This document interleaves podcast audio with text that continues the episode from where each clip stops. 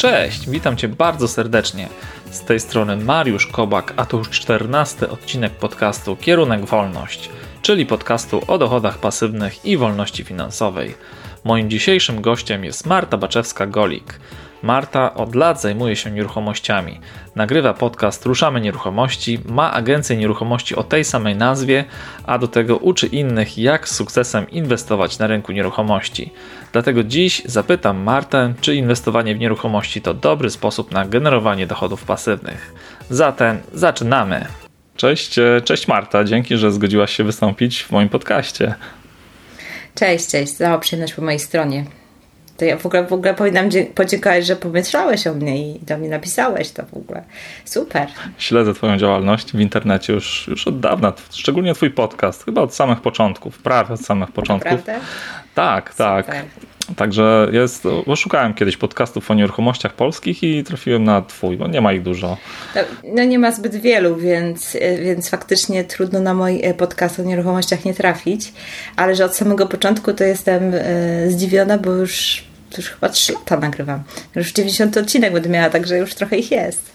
No dokładnie. Chociaż mam takich asów, słuchaczy, którzy po prostu mówią, że wracają do odcinków i, i słuchają jeszcze raz od początku wszystko. także, także chyba coś tam wartościowego jest w tych e, podcastach. Tak, no ja naprawdę bardzo lubię słuchać twoich, e, twoich nagrań. Widać, że masz do tego pasję po prostu. Ale dobra, może zacznijmy od początku, bo trochę, trochę wybiegliśmy. Powiedz może na początek e, tradycyjnie, kim jesteś i czym się zajmujesz dla tych osób, które, które jeszcze cię nie znają. Jasne, no na pewno, na pewno ty masz zupełnie innych słuchaczy niż ja, e, więc z chęcią się przedstawię. Nazywam się Marta Baczewska-Golik i tak jak już wspomnieliśmy, nagrywam e, podcast Ruszamy Nieruchomości. Podcast jest o nieruchomościach, ale oprócz tego e, zawodowo się generalnie zajmuję nieruchomościami z bardzo szerokim tego słowa znaczeniu, bo zarówno prowadzę własną agencję, biuro nieruchomości, gdzie pomagam ludziom kupować i sprzedawać i spieniężać swoje majątki jak najlepiej, jak najgorzej korzystniej. Druga rzecz to jest taka, że prowadzę taki projekt z Martą Smith, inwestorką z Wielką Brytanii. Projekt się nazywa Dwie Marty i tam w, w tym naszym projekcie zajmujemy się trochę taką edukacją związaną z nieruchomościami, także różnego rodzaju szkoleniami. E, I to jest taki typowo onlineowy e, projekt e, w oparciu o wiedzę o nieruchomości, no ale biznes online, więc tak jakby trochę inna, inna ta, inna, inny rodzaj biznesu. A oprócz tego gdzieś tam też co jakiś czas staram się inwestować w własne środki. Właśnie jestem na etapie przygotowywania się do działalności deweloperskiej. No to tak naprawdę dużo, dużo rzeczy, czyli rozumiem, że startowałaś tradycyjnie z nieruchomościami, miałaś swój biznes związany z nieruchomościami, Potem, e, potem przeszłaś trochę do, do internetu, a, a teraz działalność deweloperska, czyli jeszcze jeszcze to coś jest, bardziej. To jest coś nowego, tak.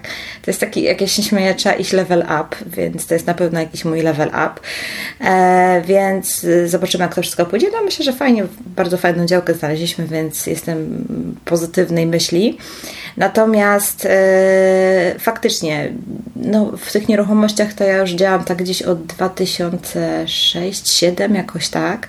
Więc zaczynałam w ogóle od e, pracy w banku i udzielałam kredytów hipotecznych. Także no taki był roczny epizod, ale był. Także bardzo przydatny zresztą, bo dzięki temu, że pracowałam w tamtym czasie, bo to był właśnie 2006-2007 rok, to jeszcze to był czas, kiedy nie było ksiąg elektronicznych, więc chodziłam do banku, do e, sądu. sądu, robiłam protokoły z ksiąg wieczystych. Wiem dokładnie, jak wyglądają księgi, księgi, a prawdziwe. nie taka tam, wiesz, takie prawdziwe. Wiem, jak się można pobrudzić. Przeglądając te księgi, bo one są okrutnie zakurzone, okrutnie. Jak ktoś ma alergię na kurz, to na pewno to nie jest robota dla niego.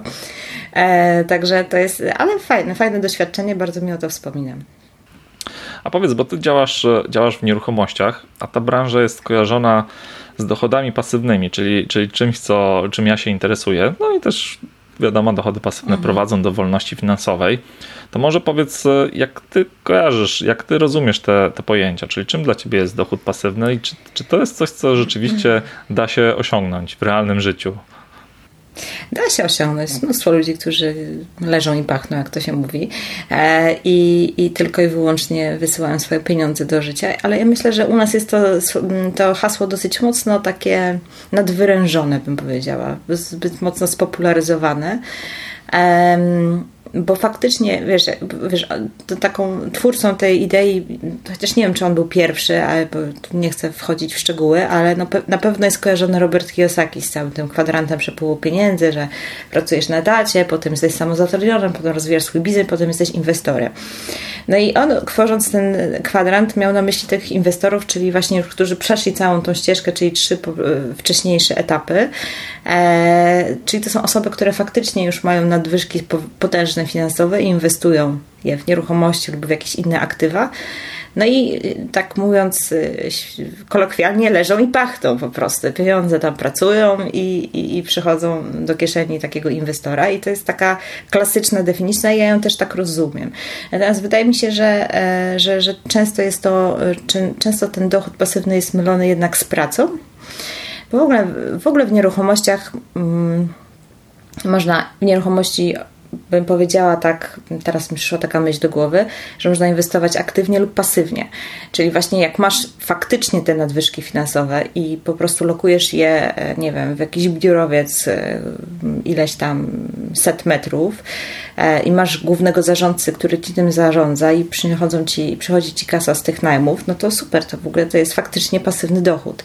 Tak samo możesz mieć, nie wiem, ileś tam dziesiąt mieszkań, dać to w jakiejś firmie w zarządzanie i po prostu masz pasywny dochód, czyli nie, nie, nie, nie, aktywnie nie zajmujesz się naprawami rur i takich jakichś tam innych rzeczy, które przy portfelu kilkudziesięciu e, mieszkań zdarzają się prawie że codziennie.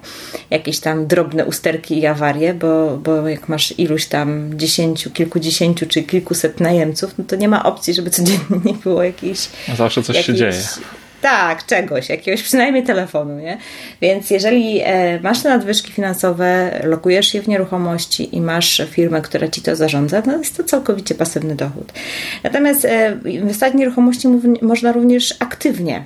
I myślę, że większość inwestorów, jakich mamy obecnie na rynku, to są właśnie inwestorzy tacy aktywni. Ja mówiąc, że się zajmę deweloperką, no to jest to inwestowanie na pewno, natomiast będzie przy tym trochę roboty. To nie można o tym powiedzieć, że to będzie pasywne.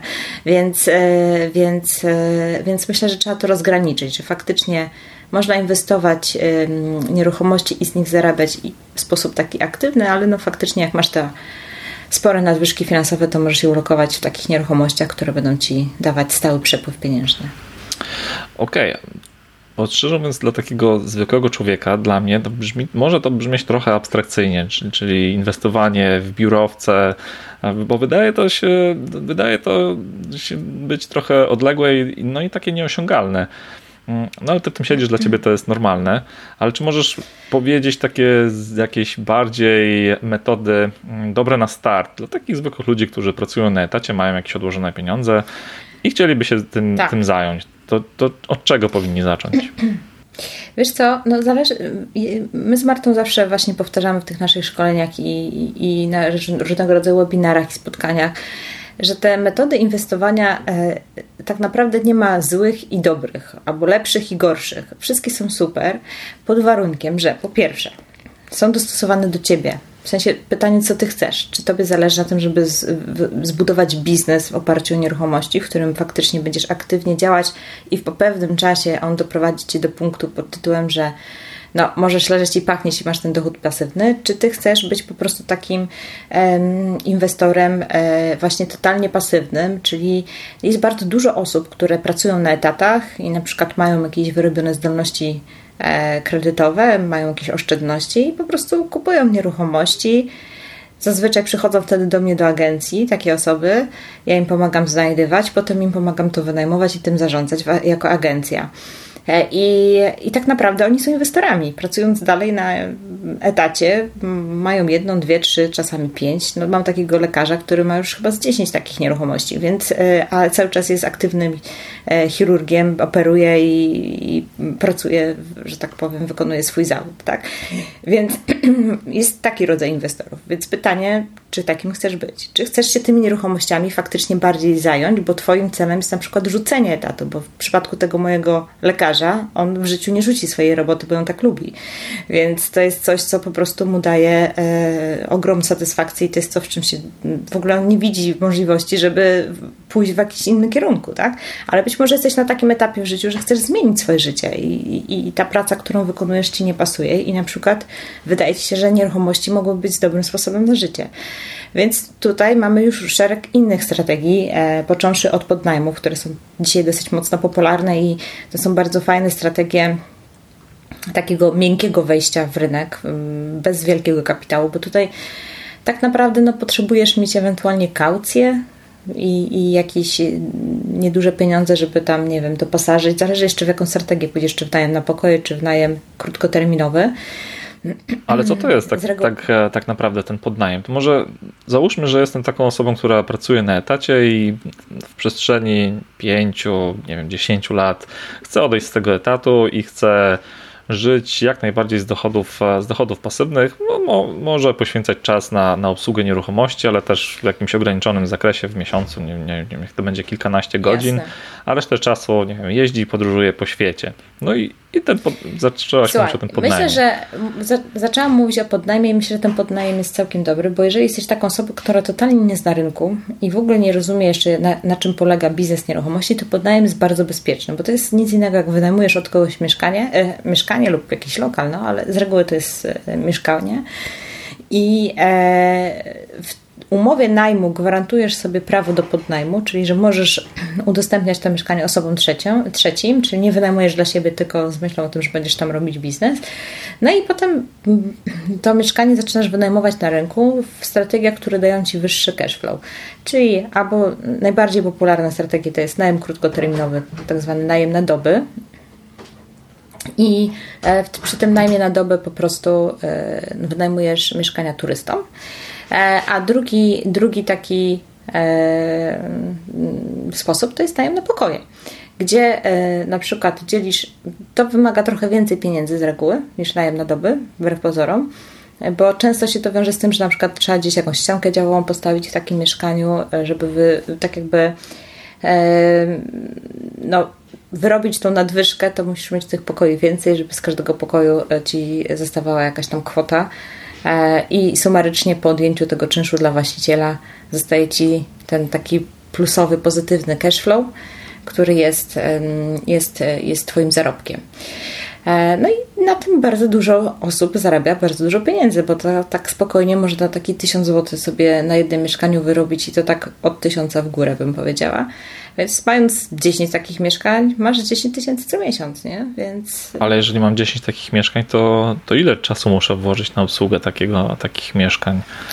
Wiesz co, teraz tak, najem na dobę na pewno jest dużo bardziej absorbujący niż najem na pokoje, mm, bo najem na pokoje z reguły jest długoterminowy, więc załóżmy są te takie, zazwyczaj to się dla studentów wynajmuje, więc te newralgiczne punkty to jest przełom sierpnia, września, gdzie jest zmiana wachty.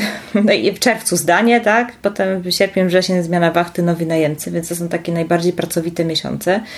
A w trakcie trwania roku, kiedy jest wszystko ok, no musisz po prostu poświęcać bardziej czasu, więcej na administrację. No trzeba pilnować, czy wszystkie przepływy są e, i, i kontrolować i nie pozwolić, żeby studenci się zbytnio zadłużali. Trzeba trzymać po prostu rękę na pulsie, no ale to jesteś w stanie robić wieczorem z komputera. E, no i ewentualnie, jeżeli się pojawiają jakieś drobne usterki, no to też możesz mieć kogoś, jakaś pana czy złotą rączkę, który w razie co idzie i tobie te usterki usuwa. No dobra. Także nie wiem, ale myślę, że takie 10 mieszkań to spokojnie można pracując na etacie. Słuchaj, powiem Ci więcej. Ja znam dewelopera, który rozwinął naprawdę swoją firmę deweloperską, mm, zaczynając na etacie. Przez 4 lata pracował na etapie i zrealizował 6 budów, więc czy także i chyba był w Twoim podcaście, czy nie? Czy to nie ten? Tak, tak, tak, to ten. Właśnie ten. Także wiesz, no jak się jest zorganizowanym i faktycznie ma się. Um, jasno wytyczony cel i, i nie boi się wyzwań, to można, naprawdę można. Okej, okay, ale to nadal wydaje się dużo, dużo pracy dla kogoś, kto nie wie, jak się, jak się za to zabrać. To co zrobić, żeby się nie zniechęcić na, na początku? Bo pewnie na początku będzie trudno. Później, jak już nabierzemy doświadczenia, no to, no to wiadomo, będzie łatwiej. Ale co zrobić? Wiesz co, ja uważam, że jak ktoś się na początku już chce zniechęcać, to niech się w ogóle za to nie zabiera. Bo, yy, bo wiesz, yy, nie ma tak, że cokolwiek, że samo przychodzi. Nic się samo nie robi. E, i trzeba się zaangażować. To w ogóle bez dwóch zdań. Ale przede wszystkim trzeba wiedzieć, że się chce to robić, bo ja nie mówię, że to jest kraina miodem i mlekiem płynąca. To jest pewnego rodzaju sposób na tym, żeby zarabiać z nieruchomości e, i wejść w ten rynek, bo zauważ, że jak zaczniesz podnajmować, to przy naprawdę niewielkim ryzyku um, zaczynasz poznawać, co jest dobre, a co jest złe. Prawdopodobnie zdarzy się tak, że wynajmiesz mieszkanie, które okaże się kichą e, i się nie będzie chciało wynajmować, ale to będzie Twoja naprawdę świetna lekcja. E, to i jak przyjdzie ten moment, że zaczniesz kupować swoje mieszkania, swoje nieruchomości, to ty będziesz dokładnie wiedzieć, jakie dzielnice, jakie lokalizacje, jakie metraże, kto wynajmuje, czy rodziny, czy studenci, czy coś tam. Będziesz wiedzieć o Twoim lokalnym rynku bardzo, bardzo dużo. I to jest naprawdę bezcenne. No i to jest czas, który jest być może taki jeszcze mm, od razu super nie zarobisz, ale to, co się dowiesz, nauczysz, no to to jest twoje, nie? To jest twoje i później możesz, y, wiesz, podjąć ryzyko, czy wziąć jakiegoś kredytu i tak dalej, i tak dalej. Także ja w ogóle zachęcam do tych takich strategii, gdzie nie musisz kupować własnych nieruchomości, a na nich zarabiać, bo po prostu dzięki nim się uczysz. I ryzyko jest... Uczysz się nieruchomości. I ryzyko jest małe, jak rozumiem, bo nie musimy inwestować żadnych pieniędzy tak. w nasze nieruchomości. No, ryzyko jest takie, że trochę stracisz swojego czasu, ale nie stracisz pieniędzy. No okej, okay, ale jeżeli ktoś rzeczywiście podchodzi do tego jako, no, jako do rodzaju biznesu, tak, że po prostu będzie wkładał tak. swoje, swoje zasoby, czas, pieniądze no to i oczekuje jakiejś stopy zwrotu, no to trzeba to traktować jak, jako biznes, nie jako hobby. No oczywiście, że tak. Ja w ogóle uważam, że e, wiesz, z nieruchomościami jest tego typu problem, dlatego że ludziom się w ogóle trochę miesza e, prowadzenie biznesu w nieruchomościach z inwestowaniem, z w ogóle z zrobieniem obrotu jako osoba fizyczna. Wynika to, wydaje mi się, głównie z tego, że mm, prawo nasze e, nie zabrania osobom fizycznym obrotu nieruchomościami i ty jako po prostu Jan Kowalski możesz sobie wynajmować, podnajmować, możesz e, sprzedawać, kupować, nie musisz mieć tego żadnej działalności gospodarczej, nie? I to jest taki po prostu, no, Masz potrzebę, to kupujesz, masz potrzebę, to sprzedajesz e, swoją nieruchomość. E, I nie idzie w ślad za tym jakaś taka zorganizowana działalność gospodarcza. Natomiast e, w momencie, gdy myślimy o tym, żeby naprawdę na tym zarabiać, no to to jest tak naprawdę działalność gospodarcza. I trzeba to traktować jak biznes. I ja, I ja się śmieję, że często się mnie osoby takie początkujące zapytają, czy ja muszę założyć działalność gospodarczą na początku, czy to jest w ogóle mój pierwszy krok. No teoretycznie nie musisz, bo prawo nie zabrania, tak jak powiedziałam, osobom fizycznym y, robić obroty, y, obrót nieruchomościami ale trzeba też pamiętać o tym, że jeżeli ma to być zorganizowana, stała i regularna działalność, to to jest działalność gospodarcza i w pewnym momencie urząd się do tego zapuka i powie halo, halo, ty tutaj po prostu zarabiasz pieniądze, więc czemu ty to masz niezarejestrowane? I ja się tak śmieję, bo wiesz, jak chcesz założyć sklep internetowy i na przykład handlować, nie wiem czym, hmm, czym byś chciał handlować w sklepie internetowym, na przykład ubraniami, czy gwoździami, czy, czy książkami, czymkolwiek. Okay. Hmm, mhm. Tak? Jakimkolwiek produktem fizycznym, to się w ogóle nawet przez chwilę nie zastanowisz, czy powinieneś założyć działalność gospodarczą. Od razu to zrobisz nie ma w ogóle takiego znaku zapytania w Twojej głowie. No bo to jest logiczne, że jak chcesz mieć sklep internetowy, produkty, to musisz mieć e, działalność, nie wiem, być może trzeba kasę fiskalną, coś tam, coś tam i tak dalej. No to są takie normalne kroki. A w momencie, gdy zaczynasz wchodzić e, w nieruchomości, to ludzie mają taki rozgardiaż w głowie. I mi się wydaje, że to jest kwestia odpowiedzenia sobie na pytanie, czy ja chcę się tym zająć na poważnie, czy to ma być biznes, który ma mi generować regularny dochód, no wtedy muszę mieć normalnie całą strategię biznesową na to, żeby, żeby to po prostu rozwinąć. Nawet jeżeli to jest biznes po godzinach, co jest to możliwe e, do zrobienia, to jednak jest to coś, co trzeba sobie zaplanować, poukładać, e, zastanowić się, ile chcę zarabiać, czy mi wystarczy jedno, czy 10, czy 30 mieszkań, żebym był usatysfakcjonowany w takim, w takim systemie na przykład tego podnajmu, skoro już się go trzymamy, tak? No to trzeba sobie wszystko zaplanować, w jakim czasie, ile muszę spotkań zrobić, ile mieszkań obejrzeć i tak dalej, i tak dalej. No dobra, czyli to jest strategia związana z podnajmem. A co możesz powiedzieć o flipach? No wydaje mi się, że to jest druga taka dosyć popularna strategia. Co to są te flipy? Czy rzeczywiście można na tym zarobić? Flapy. Wiesz, powiem Ci, że jak ja zaczynałam, to to po prostu się nazywało handel nieruchomościami, ale teraz się to nazywa flipy. Flipy, tak. teraz nie jesteś handlarzem B, handlarz to B, teraz jesteś fliperem. to jest co? Śmieję się, bo faktycznie no. jak zaczynałam pracować e, w biurze nieruchomości, to w Gdańsku tutaj, gdzie pracowałam, sporo było takich handlarzy nieruchomości, także to nie jest nic nowego, ani e, jakiś... Teraz się inaczej nazywa po prostu. Tak, nowe jest nazewnictwo. Nowe jest nazewnictwo, ono gdzieś przyszło chyba z Ameryki, bo nawet Marta, z, z którą współpracuję, ona mieszka na co dzień, inwestuje w Wielkiej Brytanii i mówi, że w UK się nie używa tego słowa. Także tak do końca nie wiem, e, że tak powiem, skąd to się tam przypłynęło do nas, ale chyba z, z USA, z USA. Chyba tak.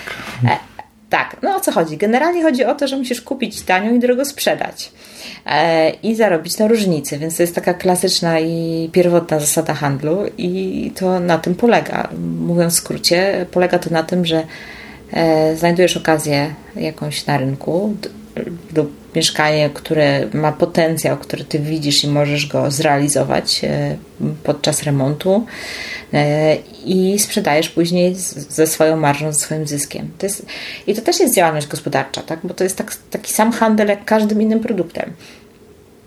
Musisz policzyć koszty, musisz dodać do tego swoją marżę, swój zysk i musisz to po prostu sprzedać, zrealizować, zaksięgować i tak dalej, nie? Także... Tak, dokładnie. Hmm. A czy to prawda, tak jak e, można się spotkać w niektórych poradnikach, że trzeba obejrzeć przynajmniej 100 nieruchomości na trzy złożyć oferty i dopiero jedną się kupuje taką, taką wartą e, zainwestowania naszych pieniędzy, czyli taką okazję inwestycyjną. Czy, czy to ma sens według Ciebie, czy, czy nie? To nie jest prawda. Ja swoją, jedną z najlepszych okazji w Gdańsku na Starówce E, kupiłam od razu, nie oglądając żadnych innych wcześniej. E, wiesz, jak znasz rynek, to wiesz, co to jest okazja. Wiesz, co będzie tą okazją, i ta okazja może się trafić. Ostatnio e, rozmawiałam z dziewczyną, która mówi, że wychodziła z dzieckiem na spacer i trafiła na okazję. Schodząc z wózkiem po schodkach, sąsiad z piętra niżej pomógł jej wózek nieść. Okazało się, że to był syn sąsiada, który właśnie zmarł i mieszkanie za chwilę będzie na sprzedaż. E, więc to nie jest prawda. Natomiast prawdą jest, że musisz obejrzeć ileś mieszkań, jeżeli w ogóle nie jesteś na rynku w ogóle dopiero wchodzisz, masz taki pomysł, dobra, zajmę się nieruchomościami, a wcześniej na przykład, nie wiem, być kontrolerem finansowym w banku, tak? Albo w jakiejś tam innej filmie, albo na przykład, nie wiem, jesteś, nie wiem, operatorem dźwigu. I teraz masz pomysł, że wchodzisz na rynek nieruchomości, no nie wiesz nic o tym rynku, no to musisz tych mieszkań trochę obejrzeć, bo to ci da ogląd gdzie, co, w jakiej cenie, w jakim standardzie, e, za ile, jakie są w ogóle opcje, możliwości nieruchomości. I wydaje mi się, że te, e, w tych poradnikach, co autorzy piszą, to głównie mają to na myśli. Że, że znaczy, oczywiście nie chcę się wypowiadać za autorów, bo, bo, bo, bo, no bo nie chcę, no bo wiadomo, mają jakąś tam swoją intencję, ale takie jest moje odczucie, że ty musisz zobaczyć tych mieszkań ileś, żeby po prostu poznać rynek żeby w końcu wiedzieć, co jest okazją, bo jak ty zupełnie nie wiesz, to nawet wejdziesz do pierwszego y, mieszkania i to będzie okazja inwestycyjna, ty tego nie dostrzeżesz, bo nie wiesz po prostu, że to jest okazja. Okej, okay. no to chyba też mi się tak wydaje, bo samo oglądanie ogłoszeń w internecie, no to chyba to nie daje pełnego obrazu naszego, naszego rynku Wiesz i cen. Co? Jak obejdziesz, no może nie 100, ale jak zobaczysz z 50 nieruchomości w jakiejś tam swojej niszy, w której szukasz, w jakiejś tam strukturze, no bo wiadomo, są różne nieruchomości. Są domy, duże, małe, kawalerki, takie, siakie, w blokach, kamienicach i tak dalej. I załóżmy, że tam się zdecydujesz na jakąś tam swoją niszę i zobaczysz 30-40 takich mieszkań, które potencjalnie Ciebie interesują, to Ty nawet na poziomie ogłoszenia w internecie już później będziesz wiedzieć, czy to jest coś fajnego, czy nie. Oczywiście pod warunkiem, że ogłoszenie jest w miarę takie sensownie napisane, nie? Z, z jakimiś tam informacjami, bo czasami są takie ogłoszenia, z których nic nie wynika, czyli faktycznie trzeba pojechać. A powiedz jeszcze, czy to prawda, że jeżeli jestem takim początkującym inwestorem, to lepiej, żebym skupił się na swoim lokalnym rynku, najlepiej w takim, w którym mieszkam, mogę dojechać do mojej nieruchomości dosyć, dosyć szybko. Czy mogę spokojnie inwestować w zasadzie gdziekolwiek na całym świecie, za granicą, bo słyszałem, że tam są dobre okazje inwestycyjne, czy raczej mm, polecasz inwestowanie na tym naszym lokalnym rynku, który mamy zbadany, czy możemy ryzykować i zaczynać inwestować gdzieś tam w apartamenty w Albanii? No wiesz co, powiem Ci tak, e, no ja bym nie zaryzykowała apartamentu w Albanii, ale e, być może, e, ale wiem, że są osoby, które ryzykują. Natomiast jeżeli faktycznie chcesz się tym zająć proporcjonalnie, to musisz znać rynek, na którym inwestujesz. Koniec, kropka. To może być, to najlepiej jak to jest Twój lokalny, bo jest najłatwiej, bo zazwyczaj już znasz go. Znasz te niuanse, wiesz, które są fajne dzielnice. No ale jeżeli jesteś na takim rynku, nie wiem, pochodzisz w jakiejś wsi, w której są trzy domy, no to wiadomo, że tam raczej w tej wsi nie za bardzo e, będziesz inwestować, no to jakieś e, musisz wybrać sobie miasto czy miejsce, w którym będziesz inwestować, które po prostu poznasz. I to mogą być miasta, w których być może nie pochodzisz, ale na przykład w którym studiujesz albo studiowałeś. Albo to może być jakieś tam pobliskie miasto powiatowe, tak? E, więc to y, trzeba rynek znać, bo jednak są takie niuanse, które potem decydują, czy się coś sprzeda, czy nie. A nam zależy, zwłaszcza przy strategii flipowania, jeżeli mówimy o tej strategii, żeby te mieszkania się sprzedawały szybko. Więc jak kupisz w dzielnicy, która ma złą taką jakąś renomę i tym, dlatego, że nie będziesz wiedzieć, a tam będzie super okazja, no to ta super okazja pewnie będzie dlatego, że właśnie tam jest dzielnica taka, a nie inna, ani że to jest super y, okazja. Więc takie niuanse trzeba wiedzieć. Jeżeli chodzi o obce kraje, hmm, to powiem szczerze, jeżeli chcesz aktywnie działać e, i chcesz się tam przenieść i poznać ten rynek i tam po prostu zamieszkać, to tak, ale na odległość myślę, że to jest dosyć duże ryzyko. Okej, okay, a powiedz jeszcze, no, wydaje mi się, że cała gra, czy zabawa, inwestowanie w nieruchomości, specjalnie mówię gra, bo, bo, ja to traktuję trochę jako grę liczbową. Tak wszystko musi się tak naprawdę spiąć w Excelu i musi się zgadzać zanim, zanim rozpocząłbym inwestycje. To powiedz, czy tak naprawdę kupując nieruchomość, to powinniśmy być pewni, przed jej kupieniem, że tak naprawdę my od razu na niej zarabiamy. Nie, żeby nie wylądować w takiej sytuacji, że wydaje nam się w głowie, że zrobimy ten remont i potem ją sprzedamy i zarobimy na tej różnicy, czy raczej powinniśmy kupować tylko takie nieruchomości, gdzie wie, wiemy, że od razu na niej jesteśmy w stanie zarobić nawet, jeżeli niech to będzie flip, nawet odsprzedając ją dalej. Czy polecasz kupowanie tylko takich nieruchomości, czy wszystkich, jak leci? Hmm. Oczywiście, że musisz wiedzieć, że zarobisz musisz wiedzieć, że zarobić, bo jeżeli e, liczby się nie spinają, to po prostu nie zarobisz, chyba że inwestujesz spekulacyjnie jakoś na długi termin, ale no, ja tego nie polecam, no, bo spekulacja, wiesz, no bo wyjdzie, bo nie wyjdzie, to jest jak wróżenie z fusów trochę, tak? E, natomiast e, faktycznie no, musisz wiedzieć, e, że jest tam margines zysku na danej nieruchomości i on musi być całkiem spory, bo musisz założyć, że będą jakieś tam niespodzianki i tak dalej, więc no, musi być margines zysku.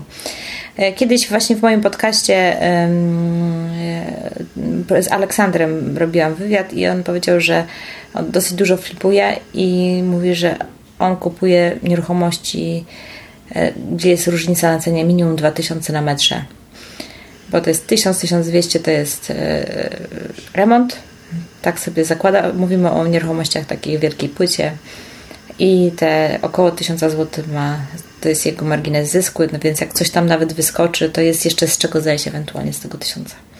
Okej, okay, a jeżeli... Problem polega na tym, że dzisiaj jest dużo takich początkujących inwestorów, którzy tak naprawdę kupują mieszkania do remontu w normalnych cenach, gdzie one być może są dobrą okazją dla kogoś, kto kupuje dla siebie, e, że, że jest ok, ale to nie jest do, okazja taka, która e, daje zysk. I, I potem jest problem ze sprzedażą, bo doliczają to marże, te ceny są bardzo wysokie i wbrew pozorom, pomimo że jest gorący w, w rynek, wcale tak super się nie sprzedają te mieszkania.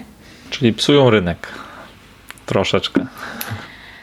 Wiesz co, no po prostu mają problem, nie? No wiesz, jak ty kupisz okazję to, to, to i, i wystawisz to w dobrej cenie, to sprzedasz szybko, on będzie sprzedawać dalej, nie?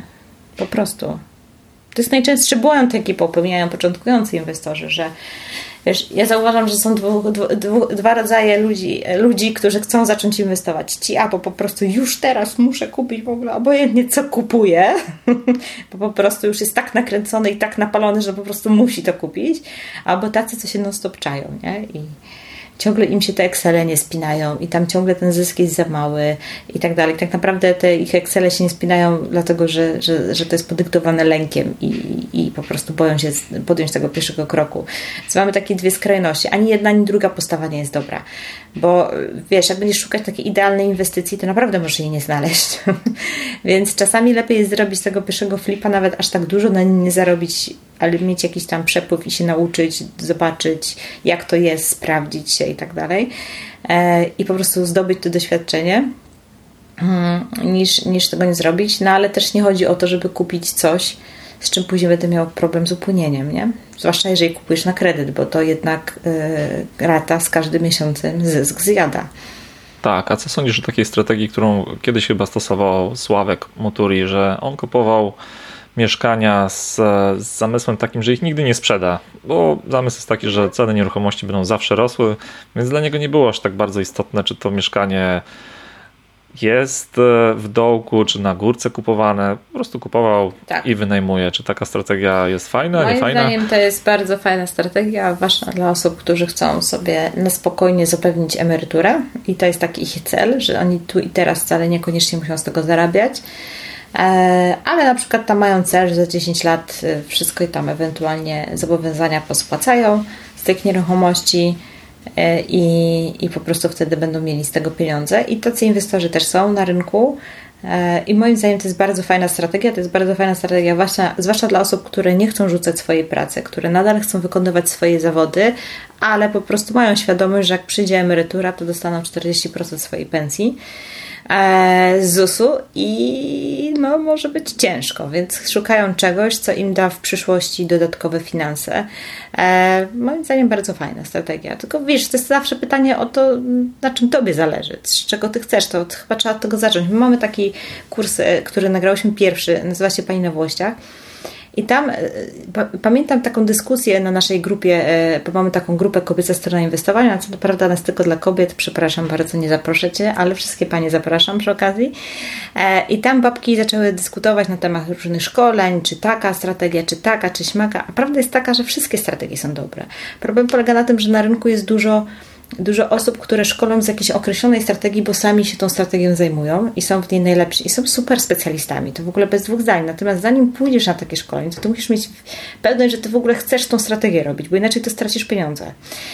I dlatego myśmy, myśmy stwierdziły, że trzeba zrobić coś, co pozwoli ludziom uświadomić po pierwsze, jakie są strategie, E, jak je po prostu, jak je dobierać, jak zbadać swój rynek lokalny, bo wiesz, to, że na przykład ja bym chciała robić podnajmy, to może się okazać, że na rynku, którym działam, to w ogóle nie będzie dobra strategia, bo to w ogóle nie będzie szło.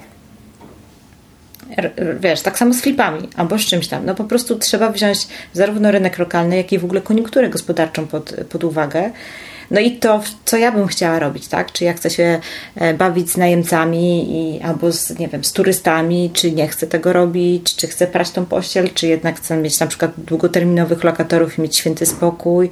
No, wiesz o co chodzi. No, różne rzeczy trzeba wziąć pod uwagę. Więc, e, więc e, właśnie stwierdziliśmy, że że gdzieś tam ludzie popełniają i później przychodzi do nas, wiesz, bo byłam na takiej konferencji, to ja może jednak I teraz robię to. Tak, a za chwilę przychodzi, a wiesz, byłam na takim szkoleniu, to ja może jednak będę robić to. Nie, kurczę, stop, zatrzymaj się, zastanów się, zrób sobie analizę swojego rynku, siebie samego, w czym ty się odnajdziesz i podejmij decyzję, jaką chcesz strategię w ogóle e, z, robić i wtedy ewentualnie wykup sobie jakiś szczegółowy kurs, szkolenie, coś, co ci pozwoli poznać te takie głębsze niuanse, tajniki, e, wiesz, tej konkretnej strategii, ale miej przekonanie, że ty chcesz ją robić, że ona jest dla ciebie, że ona jest fajna i że ona u ciebie na rynku się spełni, sprawdzi. Ale to, żeby się o tym przekonać, to pewnie trzeba kilka strategii wypróbować na własnej skórze i dopiero z czasem no, wiemy. Ja myślę, że myślę, że tak. Ja w ogóle uważam, że nieruchomości są mm, super, bo, bo ty nie musisz robić jednej strategii. Naprawdę. Ja uważam, że wiesz, poza tym rynek się zmienia, koniunktura się zmienia, e, sytuacja gospodarcza się zmienia i wiesz, dzisiaj mamy gorący rynek, no to flipy faktycznie fajnie, ale jak ja pamiętam czasy, gdzie mieszkania się po rok sprzedawały, no to weź flipuj wtedy na tym, nie? Masz wystawione mieszkanie i rok nie możesz sprzedać. I to był standard tam. Jak w ciągu 6 miesięcy się sprzedało, to w ogóle było super szybko. I ten, trzeba mieć świadomość, że ten rynek się będzie zmieniać, więc ta strategia flipów nie będzie wiecznie super. Może za chwilę będzie właśnie super ta strategia długoterminowego najmu, tak? E, więc e, moim zdaniem trzeba się szkolić szeroko w miarę, mieć świadomość, jakie są różne strategie, żeby móc w razie co płynnie przejść do, do, do, do, do kolejnej strategii. Także ja uważam, że warto łączyć te strategie, a przynajmniej mieć świadomość, jakie są i jak je można połączyć. Dlatego właśnie też stwierdziliśmy, że zaczniemy od. Nasze pierwsze szkolenie było w ogóle takie z przeglądu wszystkich strategii, bo, bo tego po prostu gdzieś tam to jest pomijane. Uważam, że to jest bardzo istotne.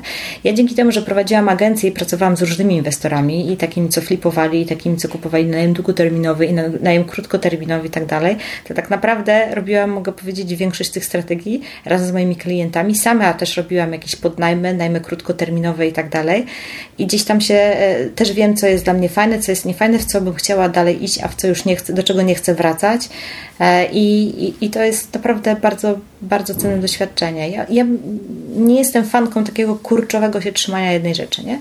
Bo dzisiaj podnajmy są fajne, najmy na pokoje, ale nie wiadomo, czy za 3 lata one będą też fajne. Czy nie będą jakieś regulacje, które po prostu spowodują, że na przykład, nie wiem, będzie trzeba odpowiednio w szerokości korytarzy zapewniać y, w mieszkaniach albo mieć zgody na przykład wspólnoty na taki wynajem dla iluś tam osób mieszkania i tak dalej. No nie wiesz tego, to się może zmienić. To dzisiaj działa, to jest dzisiaj super dochodowe, bardzo lukratywne, ale za jakiś czas może nie być, więc trzeba mieć ten, wiesz, punkt, plan awaryjny zawsze w głowie. Tak, ale w takich momentach dla takich prawdziwych inwestorów to jest chyba bardzo dobry okres na rynku, bo tacy okazjonalni inwestorzy pewnie wypadają z rynku, sprzedają nieruchomości i można, można szybko zarobić duże pieniądze. Przynajmniej tak mi się wydaje. Przy takich co, ja zmianach. uważam, że na każdym rynku można zarobić pieniądze. Na każdym. E, jak się wie, co się robi. Dokładnie. A powiedz mi jeszcze, bo skoro nieruchomości, no to można, przynajmniej ja to tak cały czas traktuję jako grę liczbową, czyli trzeba znaleźć bardzo dobrą okazję inwestycyjną i zarobić na, na samym początku. Wtedy jesteśmy w wygranej sytuacji, niezależnie od tego, tak, czy, czy rynek się zmieni, czy będziemy mieli najemców, czy nie. To powiedz może jakieś kilka strategii na szukanie tych okazji inwestycyjnych. Są jakieś takie najlepsze metody? Jesteś w stanie zdradzić takie top 3?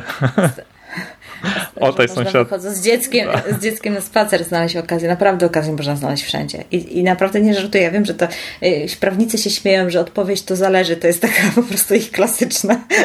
A ja się śmieję, że jak ktoś się mnie pyta, gdzie szukać okazji inwestycyjnym, to ja mówię wszędzie. I, I to jest prawda.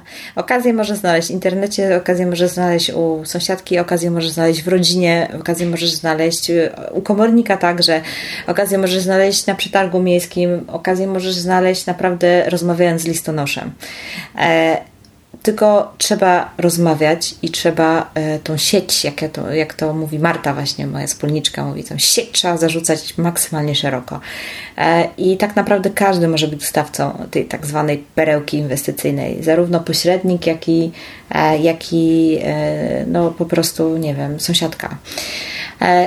To jest, to jest coś, co trzeba zrozumieć, że okazje... Mm, trzeba też zrozumieć, że tych okazji na rynku nie ma zbyt wiele. E, że jednak to jest stosunkowo niewielki procent do reszty ogłoszeń czy do reszty nieruchomości, które są na rynku. E, I faktycznie e, czasami trzeba tych żab pocałować kilkadziesiąt, zanim w końcu się przemieni w królewicza, czy tam księżniczkę, czy jak to tam było w tej bajce. A czasami jest tak, że trafisz od razu.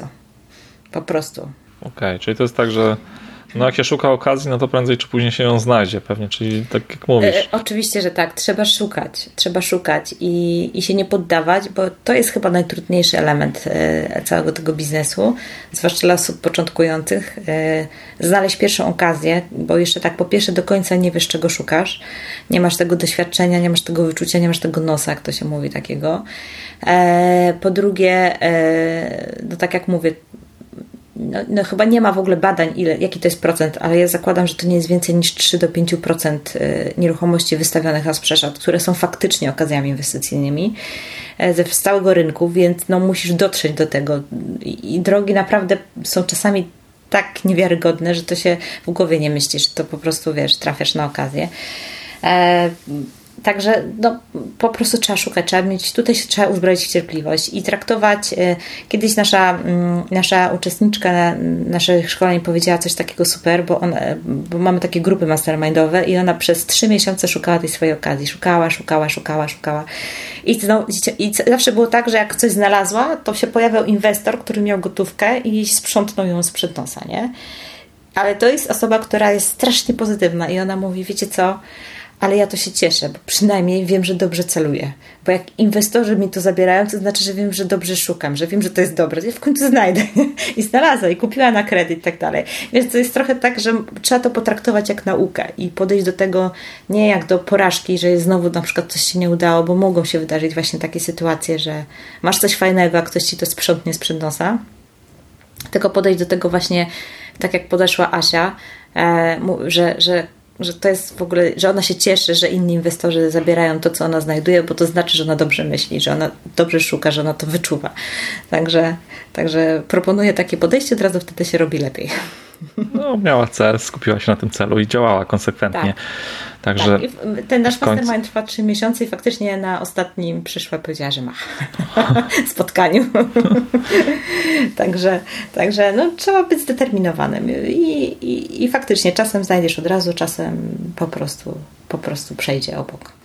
Okej, okay, a wracając do tej sieci kontaktów, e, bo rozumiem, że no, warto budować taką sieć kontaktów, pytać się jak najwięcej e, ludzi, czy, czy gdzieś widzieli jakieś fajne ogłoszenia albo fajne nieruchomości na, na sprzedaż, na, na wynajem, na, na cokolwiek, ale czy wracając do szukania tych, e, tych perełek, bo ty prowadzisz biuro nieruchomości, czy zgłaszają się do ciebie tacy inwestorzy i proponują ci właśnie takie, taki układ, że ty im dostarczysz perełkę, tą okazję inwestycyjną i oni zapłacą ci za to tak, jakiś procent. Zgłaszają, zgłaszają się, e, chociaż ja w biurze z reguły reprezentuję sprzedających, więc e, niestety je, powiem Ci tak, tu jest zawsze jakiś taki konflikt interesów, nie? bo ja e, staram się dla moich klientów wynegocjować jak najlepsze ceny. E, dla moich osób sprzedających. E, więc niekoniecznie to są okazje dla inwestorów e, dobre, ale faktycznie czasami pracujemy i jeżeli faktycznie pracuję na zlecenie od inwestora, czyli że on mi płaci i mam po prostu z nim zakontraktowaną jakąś umowę i dla niego to robię, to wtedy faktycznie szukam dla niego. No bo gdzieś tam, jak mam mm, właściciela, który powierza mi swoją nieruchomość, i daje i wierzy mi, że zrobię to w jego imieniu jak najlepiej, no to staram się robić jak najlepiej, sprzedać mu jak najlepiej tą nieruchomość. Okej, okay, czyli jeżeli jestem takim inwestorem, mam kapitał, mogę się do ciebie zgłosić i ty mi znajdziesz okazję inwestycyjną. Tylko muszę mieć kapitał po jakimś czasie. Czy tak, czy tak, tak, tak, oczywiście. E, pracuję, tak. Pracuję z, z, też również z inwestorami, chociaż nie ukrywam, że coraz mniej, coraz mniej, bo e, faktycznie coraz mniej mam czasu, bo szukanie okazji inwestycyjnej jest straszliwie czasochłonne. Naprawdę. A co jeżeli. To jest coś, co, to jest coś, co zajmuje najwięcej czasu w całej tej zabawie e, nieruchomościowej. Tak, czyli to jest ten pierwszy, najważniejszy, najtrudniejszy no. krok. Potem już jest z górki. Tak. I, I faktycznie powiem szczerze, jeżeli na przykład ktoś by chciał, żeby ktoś mu znalazł tą okazję, to, to trzeba z tą osobą się naprawdę sensownie dogadać i ta osoba musi mieć poczucie, że nie pracuje bez sensu, bo. Yy, bo faktycznie szukanie okazji inwestycyjnej jest strasznie czasochłonne i dzisiaj na takim gorącym rynku jest potrzebna natychmiastowa reakcja. Mhm, wręcz. Czyli tak, trzeba e, wręcz e, na spotkaniu od razu zadatkować. Bo kupować na telefon. Więc musi być faktycznie współpraca, musi być duże zaufanie pomiędzy tymi osobami, musi to po prostu musi być ta synergia, bo bo jeżeli nie masz tej decyzyjności i szukasz dla kogoś, to najprawdopodobniej stracisz czas. Okej. Okay. A powiedz... Bo po prostu znajdziesz i nie, nie, pode, nie będzie podjęta ta decyzja i, i po prostu klops. Nie? Czyli kupowanie na telefon też wchodzi w grę. Czyli inwestor nie widzi żadnej nawet tej nieruchomości i jest w stanie podjąć decyzję. E, mm, z punktu widzenia mojego jako pośrednika nigdy mi się nie zdarzyło, żeby ktoś kupił nie oglądając pomimo, że na czasami zdarzały się takie okazje, nazwijmy to inwestycyjne, które miałam w swojej ofercie. E, I pomimo, że naprawdę mam duży dostęp do inwestorów, to jednak zawsze się to skończyło jakąś wizytą.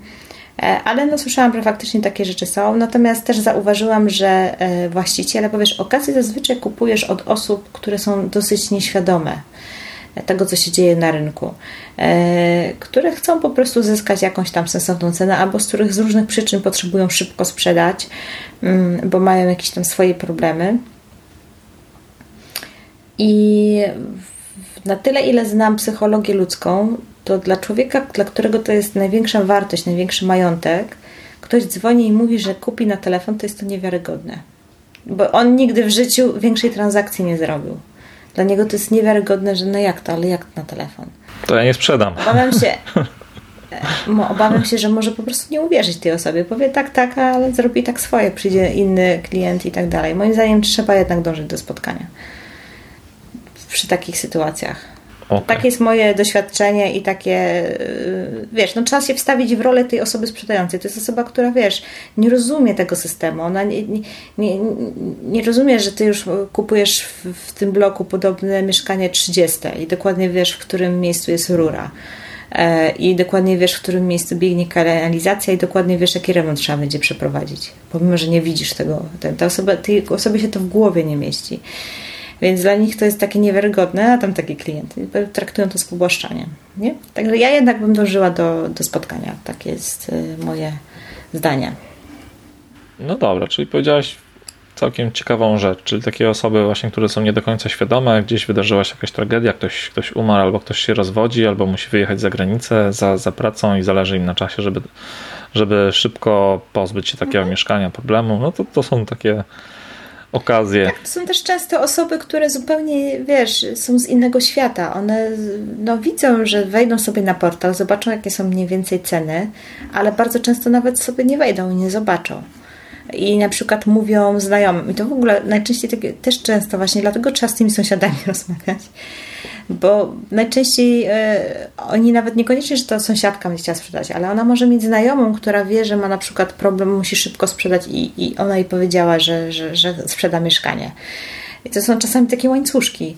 E, więc e, jak uda Ci się dotrzeć do takiej osoby, która jeszcze nawet nie spróbowała tego mieszkania sprzedawać, w sensie wystawiać na rynku, ona jeszcze nie wie, że będą kolejki się ustawiać osób, no to jest, masz, masz tą przewagę zawrzeć, a zależy jej na szybkiej transakcji, no to masz szansę naprawdę wyrwać fajną okazję, wynegocjować dobrą cenę, taką, z której ona będzie też usatysfakcjonowana, bo też nie chodzi o to, żeby tej osobie tutaj, y, wiesz, odebrać chleb od ust, ale jeżeli ona ma przekonanie, że załóżmy, jak dostanie 200 tysięcy, to jest super, a, a ty wiesz, że spokojnie takie mieszkanie jakby wystawiło, poszłoby za 240, E, ale ona i tak jest usatysfakcjonowana, tak? Z tej, z tej ceny, tak?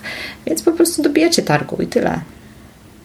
Dobra, okej, okay, rozumiem. Nikt nie jest e, nieszczęśliwy z tego tytułu. Tak, a wcześniej mówiłem, że o takim inwestorze, który przychodzi i ma kapitał. A co z takim inwestorem, który zaczyna i nie ma własnego kapitału? Czy inwestowanie w nieruchomości bez własnego kapitału, bez kredytu bankowego jest możliwe? To się zdarza? Masz takich e, Wiesz co, no, klientów? Do bądź... inwestowania w nieruchomości trzeba mieć kapitał. To nie musi być twój własny kapitał, ale trzeba mieć kapitał.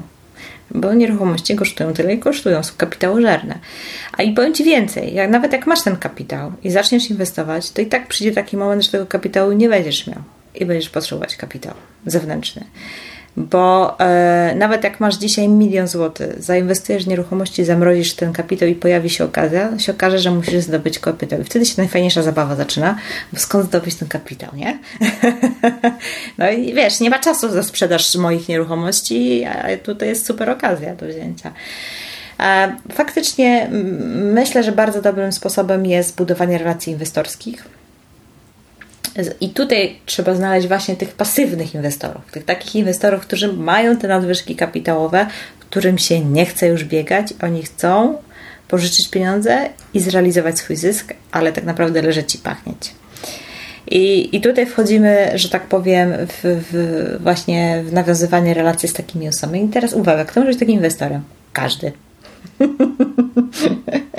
może być Twoja babcia, to może być Twój lekarz, to może być Twoja sąsiadka, to może być Twoja ciocia, Twoja mama, e, Twoi znajomi, to mogą być osoby e, po prostu z Twojego bardzo bliskiego otoczenia.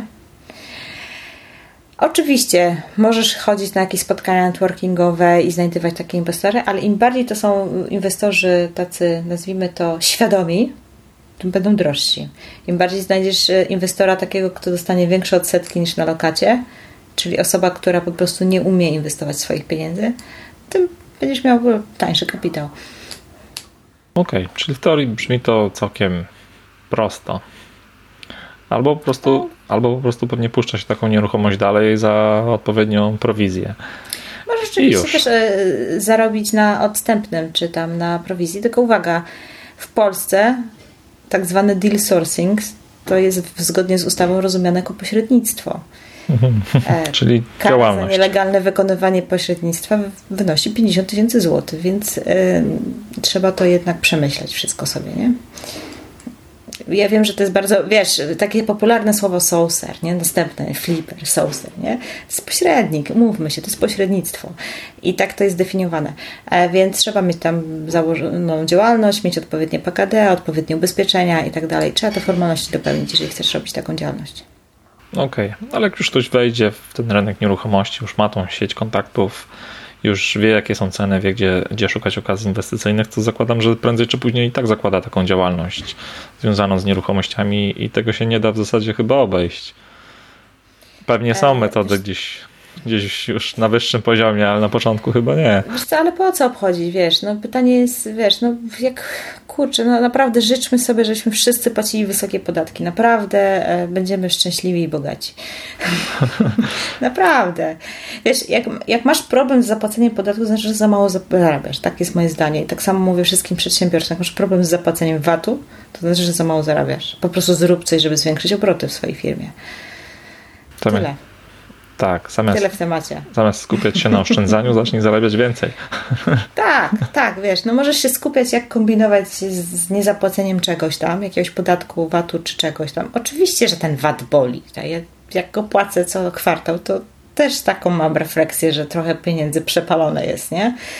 E, ale z drugiej strony sobie pomyślałam, mówię, kurczę, no jak się będę całe życie koncentrować na tym, jak mam oszczędzić y, ten VAT, albo podatek, to się nie skupię na tym, żeby faktycznie wrzucić moje obroty na większy poziom. E, więc po prostu odpuściłam, płacę duże waty. Podatki też, no i co zrobić? No tak. Ale naprawdę jestem szczęśliwa. Jest mi z tym dobrze. Okay. No wiesz, nie mam stresu, nikt mi tutaj nie straszy, nie ten. No, Myślę, że to jest dużo lepsza e, droga. Wiesz, powiem Ci taką jeszcze historię z, z mojego podwórka, bo jakieś 3 lata temu nas y, okradł e, gość. No, mieliśmy włamanie po prostu do domu i, i okradliście, no po prostu wyniósł mniej więcej tak rzeczy na jakieś, myślę, że tak około 15 tysięcy złotych. Ale potem sobie tak pomyślałam, za ile on to sprzeda? No wiesz, jakąś wieżę, jakieś tam trochę biżuterii. No, fakt, że tam trochę gotówki też akurat mieliśmy w domu, więc trochę gotówki, coś tam, coś tam, no to gotówka wiadomo, ale te wszystkie jakieś tam przedmioty, nie? No jak sprzeda za 50% ceny tego, co ukradł, to jest w ogóle super, nie? Zakładając, że nie robił tego sam, bo zazwyczaj robią przynajmniej w dwie osoby taki, takie mieszkanie, no to wiesz, no to te 15 tysięcy 7 na 2, 3,5, ile to jest w ogóle ryzyka, w ogóle, żeby, wiesz, żeby w ogóle jaki to jest nieopłacalny biznes. A ile trzeba takich mieszkań, mieszkań zrobić no, w miesiącu? Ile trzeba tych mieszkań zrobić, ile stresu. No oczywiście, wiesz, wszystko ma krótkie nogi, bo y, właśnie tam, nie wiem, co prawda już minęło 3 lata, ale z jakieś 3 miesiące temu dostał już wyrok prawomocny ten człowiek. A, już go złapali. Więc, e, tak, no bo tam ze 40 mieszkań zrobił faktycznie tutaj w okolicy, e, więc byliśmy na rozprawie i tak dalej, więc myślę, no kurczę, za 3 tysiące Naprawdę można to zarobić. To są trzy mieszkania w podnajmie i nie masz żadnego stresu, robisz wszystko legalnie, jak należy. Aż nie wiem, co powiedzieć w takim momencie.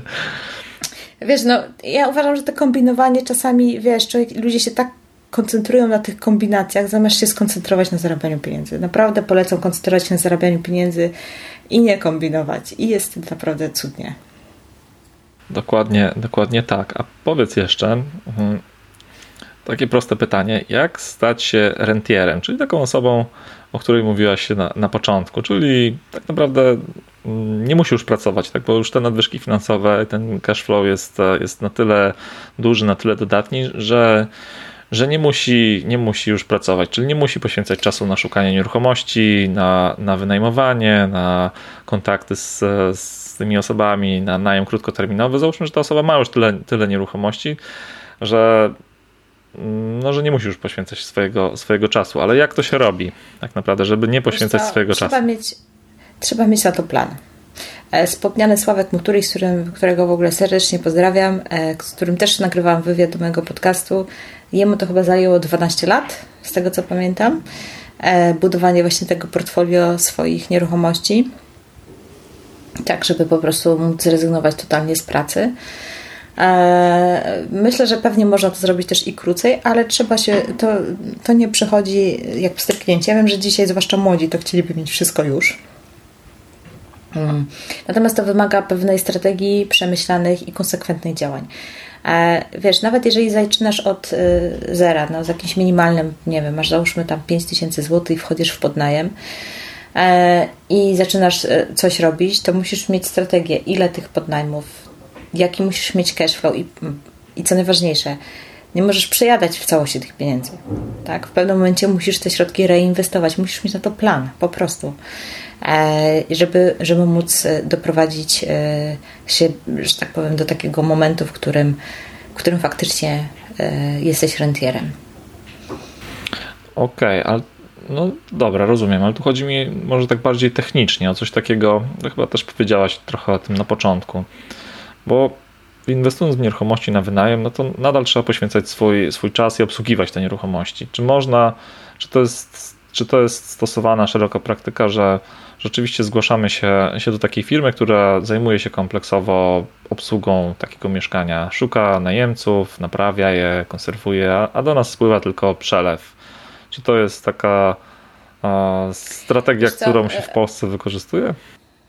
Oczywiście, że tak. No, przecież właśnie wspomniany Słowek ma taką firmę, która zarządza już chyba pięcioma tysiącami, czy ilość tam tysiącami mieszkań.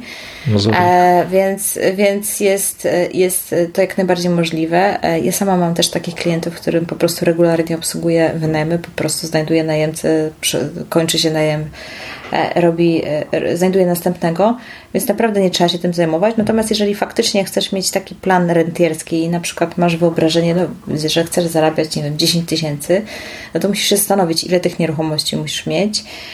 I jeżeli masz totalny zero i zaczynasz od podnajmu, no to pewnie musisz najpierw włożyć swoją pracę, żeby móc później e, to rozwinąć. Na przykład na przykład, no, na przykładzie tego Sławka, bo tak mi akurat teraz przychodzi do głowy, mm, to on zrobił tak, że miał swoją jakąś tam pulę nieruchomości w pewnym momencie, stwierdził, że zarządzanie tym zajmuje zbyt dużo czasu, to zorganizował firmę, która zaczęła zarządzać jego nieruchomościami i zaczęła pozyskiwać klientów, którym zarządzała nieruchomościami. W tym momencie jakaś tam część tych mieszkań to jest jego, pewnie niewielki procent w stosunku do ilości mieszkań, jakim oni zarządzają w całej Polsce.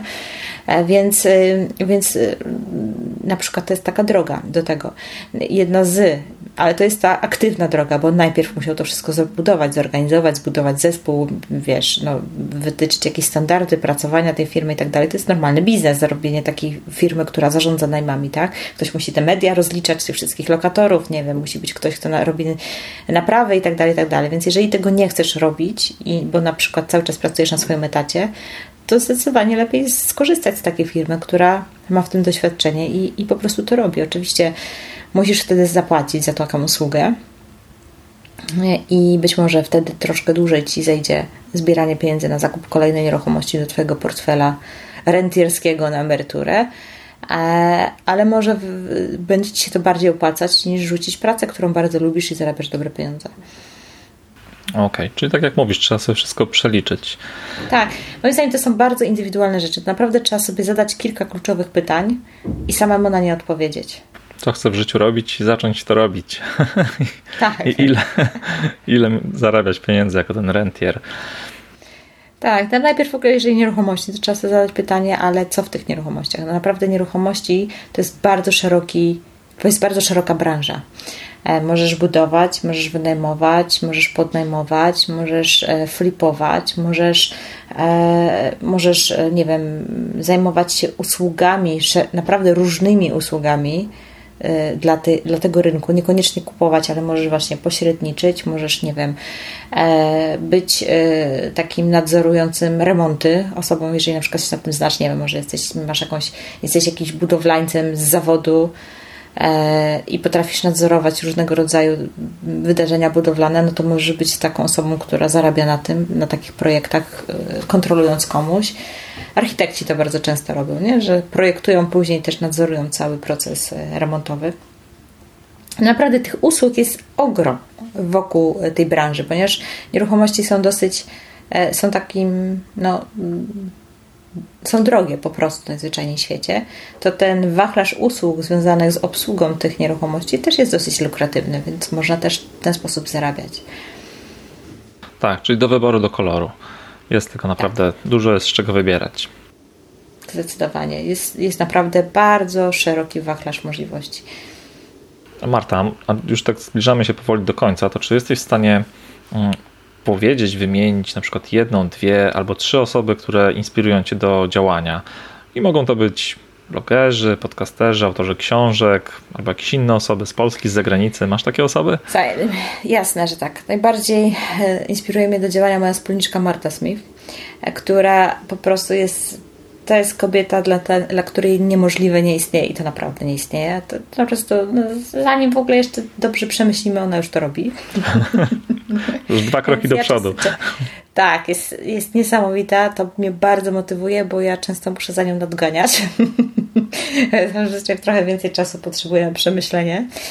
E, więc, więc e, naprawdę, jeżeli chcesz coś robić, ja w ogóle uważam, że wiesz, nie ma czegoś takiego jak jakaś super zewnętrzna motywacja. Motywację musisz mieć w sobie, ty musisz po prostu chcieć coś zrobić i tyle, koniec, kropka. Jeżeli nie chcesz, jeżeli mówisz mi, że chcesz coś zrobić, ale potrzebujesz motywacji, to znaczy, że nie chcesz tego robić. E, po prostu. To musi być coś, co cię tam wewnętrznie zapala samo z siebie, bo po prostu kręci cię ten temat i to po prostu to jest najlepsza motywacja. Natomiast druga motywacja to jest to faktycznie dobrze znaleźć sobie partnera w biznesie, który jest taki, albo takiego sparring partnera, jak to się mówi teraz ładnie, albo kogoś, e, kto faktycznie idzie z tobą w spółce, e, czy w jakiś wspólnie będziecie robić, kto e, uzupełnia cię kompetencyjnie i w jakiś sposób motywuje do, do działania i faktycznie mi się super współpracuje z Martą, bo Marta zupełnie ma inne kompetencje niż moje E, mamy też zupełnie inne temperamenty, inne charaktery i, i myślę, że ja czasem jej się pomagam wyciszyć, a ona mnie czasem pobudza do większego działania, także się super uzupełniamy. Także Przeciwieństwa się najbardziej, najbardziej naprawdę inspirujemy Marta w biznesie i motywuje do działania. Natomiast e, z takich osób, które lubię sobie obserwować, załóżmy już takich bardziej ze świata online, bardzo lubię e, obserwować Marcina Osmana. E, bo on jest takim freakiem, totalnie nie z branży i, i, zupełnie wydaje książki, ale lubię ludzi, którzy robią coś z dużym sukcesem, ale robią tak jakby na przekór wszystkiemu. Bo on sobie wymyślił, że on będzie wydawać książki nie będzie w empikach on sobie wymyślił, że on będzie wydać książki i w ogóle nie pójdzie do żadnej sieci, takiej księgarni i tak dalej. I on sprzedaje naprawdę dużo tych książek. I wydaje, ma w ogóle jakieś tam wyłączności, potrafi wykupić całe nakłady jakieś książki ze wszystkich księgarni, jeżeli stwierdzi, że to jest dobra książka i sprzedaje u siebie za dwa razy wyższą cenę. No jest po prostu mistrzem, lubię go za to obserwować. Niektórzy ludzie mówią, y, go lubią, inni go nie lubią, ale e, ja uważam, że robi niesamowitą robotę w tej swojej branży e, wydawniczej, coś czego wcześniej nikt nie zrobił. On po prostu wziął stary jak, jak świat biznes i zrobił go inaczej. Naprawdę fajnie jest obserwować. E, kogo jeszcze lubię obserwować? tak myślę teraz. E, z takiego świata może nieruchomości. Faktycznie lubię słuchać Sławka Muturi, o którym wspomnieliśmy, bo on ma bardzo takie podobne do mnie podejście do życia. Na zasadzie trochę takiego slow life i w ogóle ciesz się tym, co robisz, ciesz się drogą, a nie, a nie, e, a nie zażynaj się po prostu. I ja też uważam, że trzeba w życiu robić rzeczy, które się lubi, które cię inspirują, które się kocha i które ci sprawiają po prostu frajdę w trakcie robienia. I tak naprawdę ostatnio sobie uświadomiłam jedną taką rzecz, to takie moje jedno z głębszych refleksji. Uwaga, się teraz podzielę na koniec, że e, tak naprawdę w życiu nie chodzi o ten cel to nie chodzi o to, że nie, nie chodzi o ten milion przysłowiowy, że ty go chcesz dostać, bo jak będziesz mieć ten milion, to zaraz sobie pomyślisz, no dobra, to co dalej? No właśnie. Ktoś myśli sobie, chce, chce mieć dom, no i ma ten dom. I co? I co dalej? Już nic? No teoretycznie, jeżeli to jest twoje największe marzenie, twój największy cel, to osiągając ten cel, ten milion, czy ten dom, czy ten samochód, czy coś tam, powinieneś być już usatysfakcjonowany, usiąść, na, wiesz, na laurach, spocząć i się cieszyć tym, że to masz. No to był twój cel. Kurczę, ciesz się, że ty masz. Po cholerę dążysz do następnego. Bo wszyscy dążymy do szczęścia tak naprawdę, a, dom czy no, samochód to nie jest to szczęście. Już mówię o, już mówisz, e, e, osiągnąłeś cel, no, to już tam abstrahując, czy to jest, wiesz, nie chcę tutaj kategoryzować, które cele marzenia są lepsze czy gorsze, tylko chodzi o to, że tak naprawdę w życiu nie chodzi o ten cel, chodzi właśnie o tą drogę. Najważniejsza jest ta droga. No dokładnie, żeby czerpać radość z tej, z tej drogi. Tak naprawdę my się nie cieszymy tym, że już coś zdobędziemy. My się cieszymy tym, że w jaki sposób do tego dotarliśmy, nie? Ja, ja teraz e, też odbieram niedługo E, swój samochód. Dzisiaj dokładnie jadę odbierać, odebrać samochód. I w sumie nigdy wcześniej nie kupowałam auta z salonu. I to moje pierwsze auto z salonu, więc mam taką satysfakcję. Tak naprawdę nie mam satysfakcji z tego, że to będzie auto, tylko mam taką satysfakcję, że sama sobie na to zapracowałam. Wystać mnie. to jest i, i wiem dokładnie, co zrobiłam, jak? I mam, to jest satysfakcja tak naprawdę nie z tego auta, tylko z tej drogi, którą przeszłam, która mnie doprowadziła do tego momentu, gdzie że dzisiaj jadę po kluczyki teraz poprzeczka wyżej, może jacht albo samolot i potem cieszyć się drogą, nie, która cię doprowadzi. Jachty i samoloty są fajne, ale je można wypożyczać. Po co je kupować? Szkoda kasy. szkoda kasy. Na auta tak naprawdę też szkoda kasy. Tak jest, jest, wiesz, ja mam inwestorskie myślenie. Jak myślę, ile na tym aucie stracę, to w ogóle mnie to nie pocieszy. jak dzisiaj wyjadę z tego salonu, to już jestem stratna. E, ale e, chodzi o to, że, że mm, że to jest takie narzędzie, które faktycznie na co dzień potrzebuję. A samolot czy jacht, no ileż ty będziesz na tym jachcie siedzieć, nie? No chyba, że bym chciała zdecydowała, nie wiem, aż tak nie mam, ale no, rozumiem osoby, które chcą mieszkać na jachcie i po prostu zmieniałam zupełnie swoje życie, to jest co innego, ale jeżeli ty chcesz mieć tak, wiesz, od czasu do czasu, to naprawdę można wypożyczyć. No właśnie, może to też tak jest, że osoby kupują te jachty i samoloty, bo ciągle im czegoś brakuje, tego szczęścia. Ale nie wiem, zobaczymy, może kiedyś w przyszłości. A powiedz. Wiesz, jak ktoś ma takie nadwyżki, to, to, to może sobie tam lokować, nie? Tak, dokładnie. No dobra, Marta, po, powiedz y, może już na sam koniec, gdzie można Cię znaleźć w internecie. Jeżeli ktoś chciałby się z Tobą skontaktować, to co musi zrobić? No jest kilka miejsc. Jeżeli zainteresował Cię temat nieruchomości, to bardzo gorąco polecam Ci mój podcast Ruszamy Nieruchomości e, który znajdziesz na, na, wszystkich jakichś tam podcastowych platformach. E, druga rzecz, razem właśnie ze wspominaną już kilka razy, kilkakrotnie Martą Smith, mamy taki projekt, który się nazywa dwiemarty.pl. Jak widzicie, to tam jest mnóstwo różnych naszych wpisów, blogów, filmików. Mamy kanał na YouTubie też, Dwie Marty. E, oczywiście na jakimś Facebooku i tak dalej, więc różnych mnóstwo porad takich nieruchomościowych tam również udzielamy. Są tam również jakieś tam nasze szkolenia, kursy ale dużo rzeczy robimy bezpłatnie, e, jakichś webinarów, także zapraszamy, jeżeli chcesz zbadać temat, to, to tam dużo wiedzy. E, no i jeszcze mam swoją agencję też nieruchomości, która się też nazywa Ruszamy Nieruchomości Agencja, natomiast raczej obsługuje rynek trójmiejski. Jeżeli masz coś na sprzedaż i nie masz czasu się tym zająć, to polecam się. A dlaczego jeszcze tak teraz mi przyszło do głowy takie pytanie, dlaczego trafiacie tylko do kobiet? Czyli kobieca Nie, mam strona. bardzo dużo klientów męskich, że tak powiem, mężczyzn. Nawet teraz zrobiliśmy właśnie kurs o wspomnianym flipowaniu z naszym kursantem, który brał udział w pierwszej chyba edycji Pani na Włościach z Grzegorzem i który właśnie poszedł bardzo mocno w tą strategię od tamtego czasu. Zrobił już 9 flipów, teraz robi chyba 3-4 remonty takie symultanicznie. Właśnie we wtorek z nim rozmawiałam, to mówi, że kupuje kolejne mieszkanie, także naprawdę się mega rozwinął. E, także e, jest dowodem na to, że mężczyźni też z nami współpracują. Natomiast faktycznie kobiecą stronę inwestowania otworzyliśmy taką grupę z myślą o kobietach, które wstydzą się na różnych e, grupach inwestycyjnych odzywać, bo jest tam dosyć dużo testosteronu i różnie to wychodzi. I wiemy też, bo same jesteśmy kobiety, że kobiety po prostu lubią czuć się bezpiecznie w, w, w swoim gronie gdzieś tam, zwłaszcza jeżeli nie są pewne w jakimś temacie. E, więc stwierdziliśmy, że chcemy stworzyć taką przestrzeń dla kobiet, która pozwoli im się wspierać w tych działaniach i dlatego powstała grupa Kobieca Strona Inwestowania na Facebooku.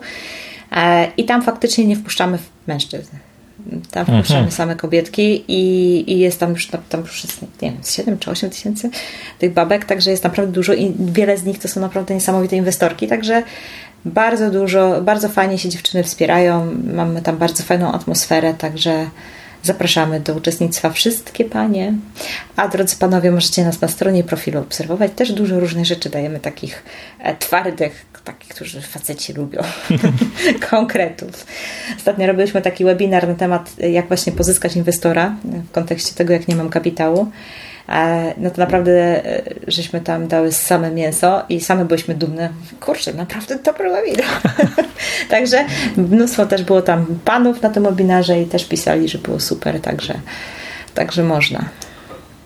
No dobra, okej, okay, no super. Ja chyba dostałem maila też z tym webinarem albo z linkiem do tego webinaru bo nie oglądałem. Wysłaliście linka do tego webinaru, czy, tak, czy nie? Tak, na pewno. Jeżeli jesteś na naszej liście mailingowej, to dostałeś na pewno.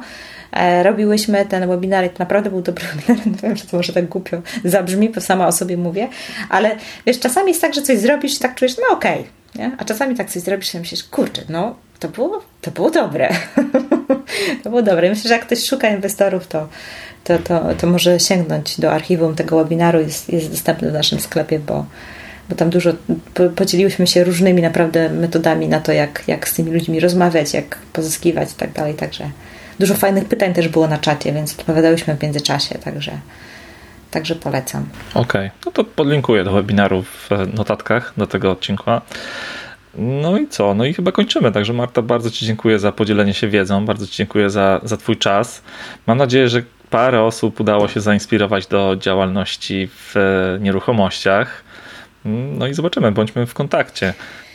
Ja Tobie również dziękuję, a jeszcze jeżeli mogę mieć ostatnie ogłoszenie do, do naszych, do Twoich słuchaczy. No pewnie. Naprawdę. Jeżeli uważasz, że ten podcast y, jest jakiś sensowny i wartościowy, to go udostępnij i pomóż tutaj autorowi tej audycji superowej e, rozpowszechnić wiedzę o tym podcaście, bo nie ma lepszego wynagrodzenia. Wiem, bo sama jestem autorem podcastu. Jak to, jak nasi słuchacze gdzieś tam udostępniają i polecają, piszą miłe komentarze, nie wiem, opinie gdzieś tam w jakichś różnych serwisach, e, to naprawdę dodaje skrzydeł, także jeżeli chcecie autorowi podcastu dodać skrzydeł. Już nawet nie tylko tego, ale w ogóle, jeżeli macie podcasty ulubione, to naprawdę piszcie. E, piszcie do nich, komentujcie, udostępniajcie, bo to jest dla nas najlepsza nagroda, dla nas podcasterów i myślę, że chyba się z tym zgodzisz. Tak, ja tak. Ja też szczerze mówiąc, jeżeli podcast mi się podoba, to staram się napisać po jakimś czasie opinię gdzieś w iTunes albo gdzieś indziej, żeby, no, żeby jednak autor widział, że robi fajną robotę i tak, no, że warto kontynuować. Tak, my, my podcasterzy to po prostu coś robimy, puszczamy, wy nas słuchacie, więc macie takie, takie poczucie, że, że, że, że po prostu no, no, no słuchacie nas, że nas znacie i tak dalej, a my tak naprawdę puszczamy to w eter i nie wiemy, czy ktoś słucha, czy ktoś nie słucha. No niby tam jakieś statystyki są, ale to jest takie wszystko, to, to jakieś tam takie marne, ale jak ktoś ci coś napisze, to zawsze jest fajne, także udostępniajcie, piszcie miłe komentarze, będzie nam wszystkim bardzo miło wtedy. Dokładnie. No dobra Marta, to co? No to cześć, trzymaj się i do usłyszenia. Dzięki, cześć.